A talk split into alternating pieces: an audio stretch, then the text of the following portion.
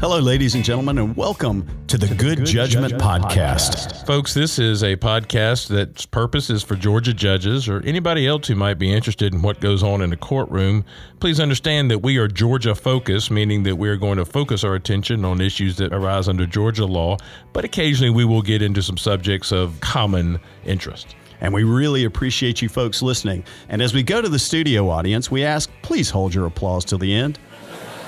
All right, now to the studio. Welcome back to the Good Judgment Podcast. I'm Wade Padgett. And I'm Tain Kell. And Tain, today's topic, um, probably it came from some of our listeners, you remember? Yeah, absolutely. It's one of those things we've reached out and said, folks, send us a topic, and implementing a case management system was one of the responses that came back. And it's actually a topic I didn't send it in, but it's near and dear to my heart because my county is currently in the midst of implementing its very first case management system. Yeah, I know, hard to believe, but 1970. Yeah, we got 70s technology we're about to get. It's awesome. but we've got a great guest to talk to us about the implementation of those systems. Who we got today, Wade? My buddy and our 10th district uh, court administrator, DCA, Mr. TJ BeMent. TJ, thanks for being back here and sharing some more of your expertise and talent and showing how wide ranging the skills of DCAs are across our state. T- TJ's got the rank now of FOP, doesn't he? Friend of podcast. Oh, I was going a different place, but yeah, he does. Um, do, do I get that when I've been on more than one? Yeah, yeah. I mean, you're you're you're designated as a friend of the podcast now. TJ, I, I want to brag on you a minute before we talk about uh, case management systems. Wait, let me be clear. This is recorded, so my wife will hear that, right? Yes, sure. absolutely. So and the, that will double our listenership, which will be awesome. You are the current president, and I'm sorry, I don't remember the name of the organization. Yes, I'm the current president of the National Association for Court Management. So it is a professional organization of folks within court administration and the management of our court system.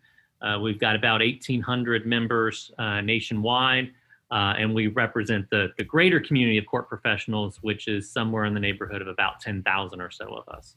I wasn't sure where Wade was going there, and I was afraid you were going to disappoint our listeners by saying, "Yeah, I'm president of my homeowners association, all 30 houses in my neighborhood." No, no, you know, TJ is really he's got a mad skill set, and and we've learned that earlier when we talked about how to build a courthouse. But now let's talk about how you might implement a case management system before we begin, and TJ, let's make sure we're talking the same lingo.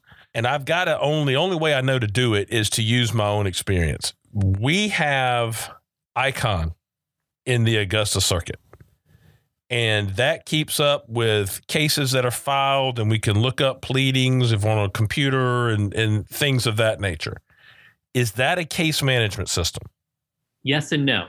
It depends on how you use it. So, um, I make a differentiation between a docket management system and a case management system. So we'll, we'll start with a docket management system. That is a document comes in, it gets filed in a clerk's office, it gets scanned and it gets recorded, and a clerk enters some information about that document. So that you know that it was a motion for such and such, and it was filed on whatever date, and here is the next action on it. Likewise, that docket management system will docket events that happen in the life cycle of a case, a hearing, a trial, a disposition, etc. Um, what changes over something to become a case management system is really then what is the functionality of that system to do more than just input that things got filed or that events happen. If you're then able to use that system to automate scheduling of cases, um, to pop up reminders and notifications for things when things didn't happen or things didn't get filed by a certain date, et cetera. And that other things sort of happen, uh, whether it's case reporting and uh, information about, you know, age of pending caseload, et cetera. When you get into that realm, that's when you transition a system into being a case management system. Tain, what sort of factors did y'all consider when looking at a case management system? Was that something the judges were involved with, or your court administrator, or your DCA? How, how did that work? Well, all of the above. Um, we had to work. We put together a, a, a committee of what we consider to be the key stakeholders, starting with the county IS, uh, the information systems personnel, uh, the you know the technology people for the county, to make sure that we put in and implemented a system. First of all, that was cost effective. Secondly, uh, we had to get some nerds in the room so that you know they could talk the language of the people we would be hiring, but also um, we wanted to make sure that we were getting something that had the functionality that could interface with what the county had and and uh, you know that that made sense to bring in um, given what the infrastructure was that was already existing. So, so we had them. Uh, we had the clerk's office uh, because obviously they're going to be inputting data that's going to go into the system. Uh, they're going to be utilizing the system along with us, um, and they're going to, you know, need certain functionality in that system as well. And then the judges were involved in that uh, in that process because there were certain things we wanted the system to be able to do that we can't currently do. My friend David Emerson is always throwing in my face how easily he can tell me what his current case count is and how many cases he's cleared and what he has on his current docket and all those things that I can't pull up at the touch of a, of a button. And uh, so we wanted those things for us. Uh, and then we also brought in some, some other people. I mean, obviously the, the county manager and and some of the people who were going to be involved in in making sure that you know it was feasible. Uh, it wasn't going to be uh, overly uh, cost you know it wasn't going to be cost prohibitive and and those sorts of things so a lot of people we got a lot of people's input in the in the initial phases of our system but tj who are other people uh, that might be stakeholders or folks that need to be brought in in that process sure um, it really depends on who's going to use the system um, you know years ago when we would create a system we would have a system that everybody used. Uh, we called those sort of the, the Cadillacs that um, everybody used it. And uh, we're still using it. Um, and I think in, in your county there, Judge Kell, um, you know, your county created, I think, the system that you all are using right now, your old system, and it was done in house. Um, there are a lot of sort of those legacy systems out there, whether they were built locally or, you know, something commercial off the shelf. But a lot of our courts are using the same underlying system that runs utility billing and also tracks their court cases.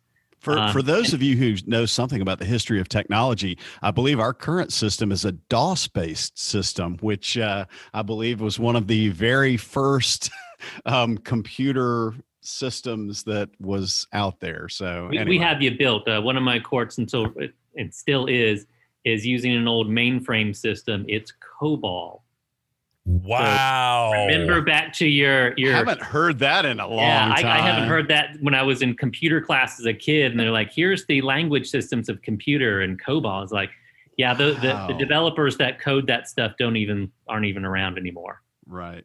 Um, so there are those systems that were basically just fancy databases, and that's really all at behind the scenes a case management system is. It's just a database of tables of data uh, linked with one another with a friendly user interface on top of it. So, um, TJ, if, if Tain pointed out something that I think we need to talk about. I don't know what a case management system is capable of, so I don't know necessarily what I want it to do. How do I know what my capabilities are and what my, I guess, my reasonable capabilities are? Sure. Um, so I think in in some of the materials that you'll uh, point folks to later, there are some white papers and guides and stuff that will outline what are the components of a case management system. But I'll, I'll, quickly just run through the list, and then you all may want to chat about one or two of them. When you look at the major functions of a case management system, you know what we started off talking about case, case initiation and indexing. So anytime a document is filed in the clerk's office, logging that in. Uh, docketing, that's the events and when documents come in scheduling again another event piece um, another thing that some cms's do some don't is document creation so if a document comes in and say a complaint is filed in a civil case does a scheduling notice or something go back to the parties telling them to do something. In the past, a clerk or someone in the judge's office would create that document by hand. You can have your CMS, once the initial information is entered, automatically generate that, spit it out, and you put it in the mail. Or sometimes it may now be even electronically sent. Um, then there's the calendaring feature, you know, booking events out into the future. Uh, scheduling of hearings, dispositions would all be recorded. Um, then you've got sort of the post disposition, we call that compliance. You know, are people paying the fines? Is probation uh, being accounted for? Um, is there, you know, jail time or prison time, et cetera? And then there's a whole receipting and bookkeeping function, um, which in a lot of places until recently are often done by secondary systems, but now that is part and parcel of a good case management system. And then you've got records management that tells you where is that case file on the shelf or where is that box? What is the box number? What is the uh, the book number, the ledger number where that hard copy might be. And then you get into some of the latter functions that a good CMS has, which is all your management functions. That's your reporting um, and security and, and everything as well. So, Tain, tell me this seriously. You until this you you can't go hit a couple of buttons and determine what your current pending caseload is. I, will tell you how antiquated the current system is that we have in Cobb County, and I, am I'm, I'm somewhat embarrassed to say it, but I'm also I, am giving us as an example of how things are and how they need to change in many jurisdictions. I currently am in the process of trying to find what cases need to be closed. I do this a, a, once or twice a year, and in order to do that, I had to get a three thousand page printout from the clerk's office. And we have to manually go through that. And it's a printout of every case that's assigned to me and the essentially the docket that goes along with that case to see when the last time an order was filed in that case um, now i can go on i can go online and get one case if i know the name of the case or the case number or or the parties or something like that, I can go into the system and, and pull up information about that case, but I can only do it one case at a time. I can't go through and look all of those things up from my from my desk. So uh, anyway, that's that's where we are, and that's why we're moving to the future. With, we we uh, feel your pain. That's uh that's common in a lot of these legacy systems that are out there, there or even older systems that um, you really have to have a robust reporting mechanism and, and make it easy to use and accessible for your judges so that you can look up stuff yourself and, and whether it's an aging caseload report or I want to see everything that had this type of event happen, but this follow-up action has not happened. You know, you know, fill in your blanks with whatever sort of question you want to ask. You should be able to ask that very easily of your CMS and get a list that is then usable for you. Yeah, yeah. Because for example, in, in the current case system that we that we don't have um, unless someone sends me a courtesy copy of a motion for summary judgment i don't know that a motion is pending and so we've had people call us and say hey this motion's been pending for four months and the judge hasn't ruled on it yet why and we said because we didn't know it was out there didn't, didn't know it had been filed so anyway, that, that that's that's why we need a system. That's why all the jurisdictions need something to help us with that. TJ, we have some judges that we lo- know and love who are a little technology averse. They just don't get it. They don't want to get it. They it, what's wrong with the way we used to do it, etc. How do you help some of those judges understand the potential from a case management standpoint, from a case clearance standpoint, from a justice standpoint. I, I, don't know what what usually works sort of the best. How do you help them comprehend what a CMS could do for you? what what a CMS is capable of? Yeah, there's you know you, you, always have to look at who's in the room and who you're talking to, um, and I like to approach it from sort of the happiness quotient. Um, are you happy with what you're doing as a judge? Do you feel stressed? Do you feel like you have a handle? Do you feel like you know what's going on with your caseload? Wait, and, are you talking to me eh, personally? I, I could be. We'll yes, use you as an I feel stressed. Yes, I would like to know more about my caseload. Yes, Right. Then then the answer is what you know, we start going through a series of questions of, well, what's bothering you? Is it that, you know, parties are showing up for events that they're not prepared for or that they haven't fulfilled some obligation that was put on them, whether it's discovery or sharing of documents or whatever it may be. Is that the frustration? Is it that you feel that you have too many open cases and you're not closing things out?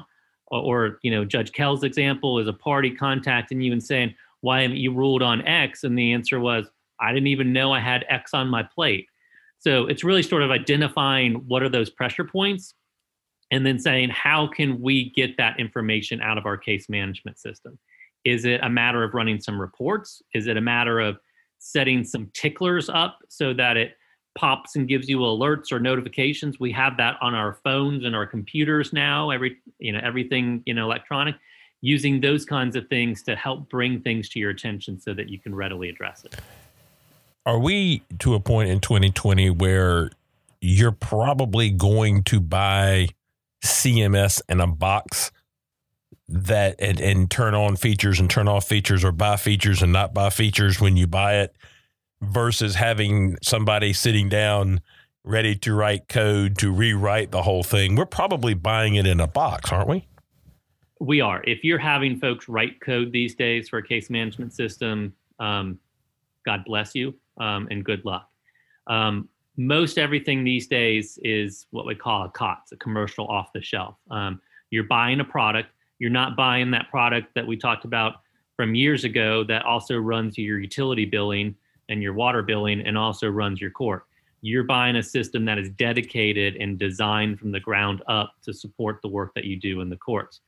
Now, most systems are going to come with a number of those functionalities built in the ticklers and the docketing and the document creation and some standard reports. Uh, this is where you you ask yourself those hard questions of what else do you want the system to do. Um, a lot of these these systems that you might buy these days may not have some of that functionality, but the case management industry has been moving to what's called the court component model, um, which is basically saying there are discrete functions that you do in the life of a case docketing event entry ticklers etc and the industry has created some standards around these and many systems will have these different functions but they have ability for other sort of third party pieces to plug in and connect to them to do something. A great example is dispute resolution now you all as judges you're in the business dispute resolution with you as the judge, as the trier of fact in a bench trial, or with your juries in a jury trial. But we have alternative dispute resolution using mediators, um, or what a lot of places are going to, to today online dispute resolution, like what you see on eBay and Amazon when you don't like something and the automated system goes back and forth until the system is, is resolved. There's no humans on that usually until the very end and somebody hits accept. So there are systems like ODR and things like that that are a third party that might connect to your system and might exchange data um, with your system and push and pull information out of your case management system. So lots of plug and play these days. Once upon a time here locally, we there was a great deal of talk before the, the one of the one of the crashes. I think it was the 0809 era. There was conversation about something called JDX, and the way it was sold was that the data that the sheriff's department puts in on the date of the incident versus how it's reframed with the clerk versus how it's reframed by the judge's staff. Why are you doing that? Why don't you just pull the addresses and phone numbers and whatnot from the night of the incident as as inserted by the sheriff's office and pull that all the way through to the conclusion? Wow, how many man hours would that save? Well, the the thing that would it, it, was almost sold as if the sheriff's office is speaking Italian and the clerk's office is speaking English and the judge's system is speaking Spanish. They they have some similarities, but they don't they don't natively all speak to one another. So the JDX was almost like a translator that it would translate all of that language and develop one common I guess it would take all that those different data entries and make it into something that is usable by everyone. Is that fair? Is that is that what JDX is? A little bit. I'm gonna I'm gonna correct you just a little bit on that. So you are right that there is potential huge time savings from not having to repeat data entry. So somebody is arrested by law enforcement. They then get booked at the sheriff's office. They then do get their initial bond from magistrate court. That case then gets bound over to state or superior court. That person then goes to jail or in a felony case then goes to prison. Everybody is entering that exact same defendant information each time. That's a minute, that's 2 minutes, that's 5 minutes, etc how much time can you save over the life cycle of a case times thousands of cases in the state of well if that initial arrest information gets entered and verified can that piece be sent to the next stage? And then that next entity just adds on the data that they're responsible for and then it moves on and there are verifications and checks along the way with hard copies and things like that that is the the purpose of data exchange or jdx is to push the data from point A to point B to C, et cetera, and then back to those entities because your sheriff's office wants to know what the disposition is on a case. And Department are they on probation and what's the status right, of their probation? probation? Or Department of Corrections wants to know the information on what is the sentence on this individual that's going up to the state prison system for 10 years. So all those kinds of folks, everybody wants a piece of the data. That is the data exchange. The complicating factor is what you noted is everybody had their own systems and still does. Those systems don't speak with one another. They may have defendant information or better yet, a date, but what format is that date in? Or what format is a case number in? And, and that's where there are some new standards coming out at the, the national level, such as the National Open Court Data Standards, that are attempting to be that Rosetta Stone to say this is how the the national standard is for defining a case or an event or this kind of thing. So then you go back to all these systems and say, look, I don't need you to translate from the sheriff system to the court system. Map to this one Rosetta Stone. Everybody knows that. Then there's a translation matrix, and then that data can exchange be exchanged more easily. I mean, because everybody it, wants your data at the end of the day. Absolutely. Tain, at one point, people were pointing out something as simple as last name in one program was last space name. In one place, it was last underscore name.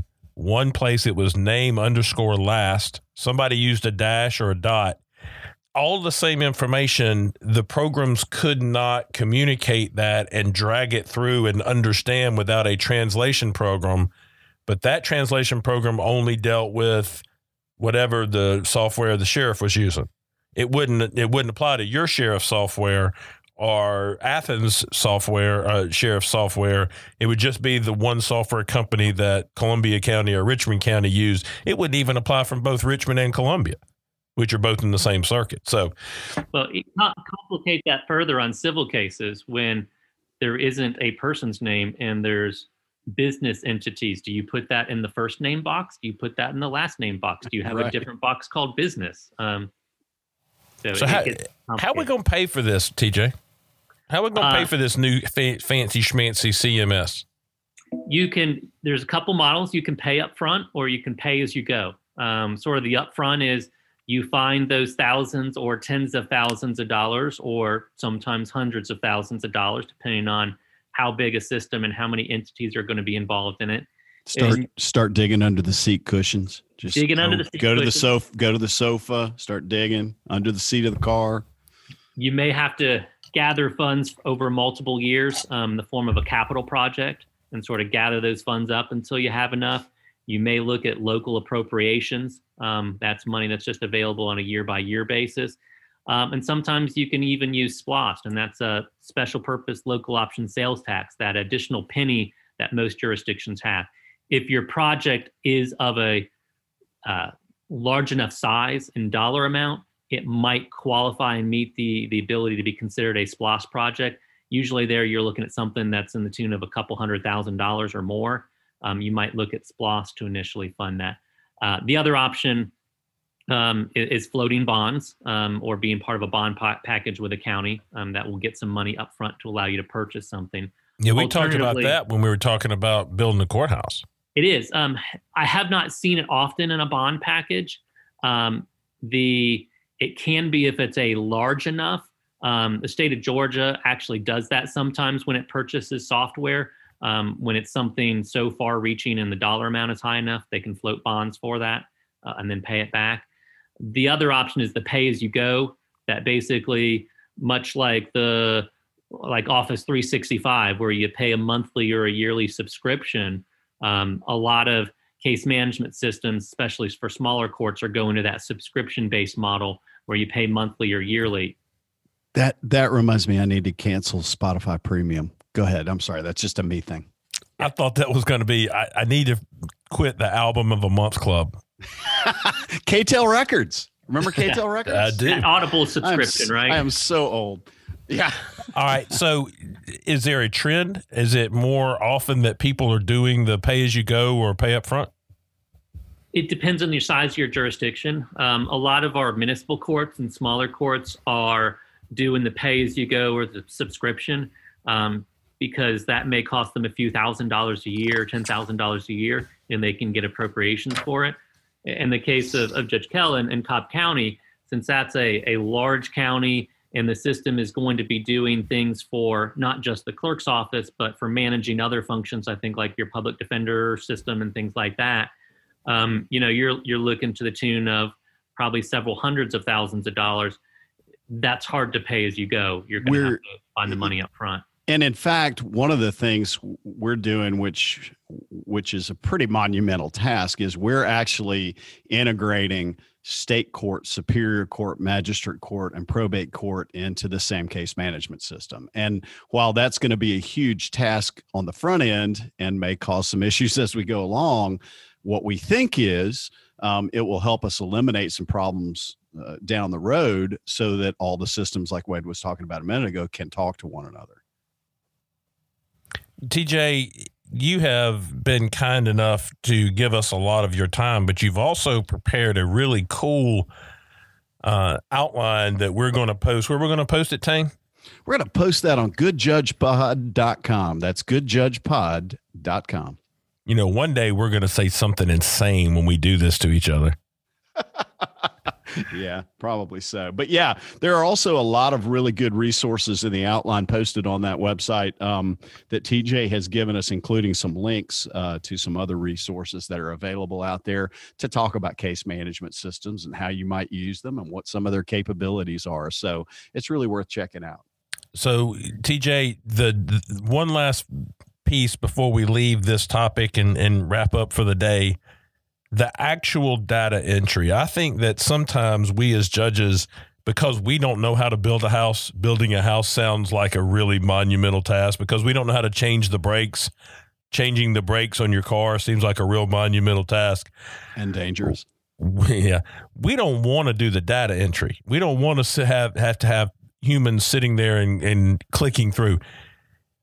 Is that something it, that is done as a part of the the CMS project, are you able to say, look, you're not going to, nobody's going to have to retype that data. We're going to drag it from over here from this database to that database or whatever? If you can have those conversations and that planning on the front end um, to be able to pull the data from whoever had the case or the information prior to you, then you minimize some of that data entry. Um, you know, case in point, e-filing uh, on civil cases. When that is done right and is integrated into your case management system, when the attorneys go in and enter that information about what type of document this is and this, that, and the other, that information could get pulled in. And all the clerk is doing, instead of being a data enterer, they are becoming a data validator. So they are looking at the document, the information, checking in on the information that's come across the attorneys have entered, verifying it, and then hitting accept. That is a, a better role, I think, for our clerks and other folks to be in rather than um, free form typists. um, because when you freeform type, you make errors, um, and that's when errors can can take over your system um, rather than having the system help you do what you need to do. So, Tain, we are going to be thinking fondly of you as you launch off into your CMS project. Do you have a timetable, Tain? Yeah, we're hoping to have that uh, integrated and up and ready to go uh, by the end of this coming year, by the end of 2021. So um, I don't know that that will include all of the uh, data entry and things that'll have to come into the system, but we hope to be using the system uh, by by that point in time. TJ, is it pretty common for you to have some period of time that you're kind of using both systems, the old and the new? Absolutely. Um, the the size and scale of a project that uh, Judge Kell and his courts are going through is going to take quite a bit of time. Just converting the data from old legacy systems into the new one and making sure that the right data went into the right fields. Um, having done that recently with one of my courts and been a, a partner with them, it is a very time consuming and frustrating process.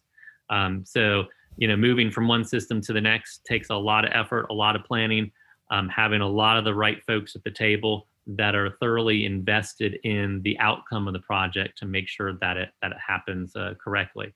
But the end result is if you can do that effort on the front end, you have the ability to have good data and more importantly, clean data that you can query and run reports on so that it can make your job as judges a little bit easier.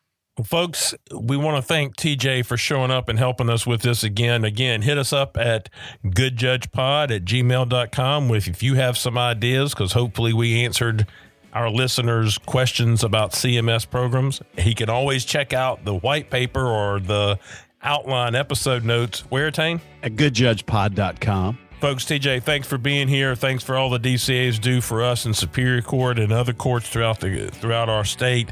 I'm Wade Padgett. And I'm Tain Kell. Stay classy, San Diego. Thanks for listening to the Good Judgment Podcast. This podcast was originally the brainchild of Mr. Doug Ashworth, who is the executive director of ICJE. Special thanks to the University of Georgia College of Law, and specifically to Mr. Jim Henneberger. Thanks to Mr. Stephen Turner and his company, Turner Up Media, for editing out as much of our stupidity as he can. But he can't get it all. We are eternally grateful to the Council of Superior Court Judges who allow us to lead NJO, that's New Judge Orientation, for new Superior Court judges and for their support of this project. The opinions expressed on this podcast are our own and do not reflect the opinions of CSCJ, ICJE, the UGA College of Law, or anyone else for that matter. These are barely the opinions of Wade Padgett and Tain Kell, so we definitely aren't speaking for anyone else. You can contact us on our website, goodjudgepod.com, or send us an email at goodjudgepod at gmail.com. So, Tain, I guess we better bang the gavel on this episode. Anything else you feel like we need to say? Only most people would say something like, We'll do much better next time, but let's be honest, this is probably as good as it's going to get. Thanks for listening to the Good Judge Men Podcast.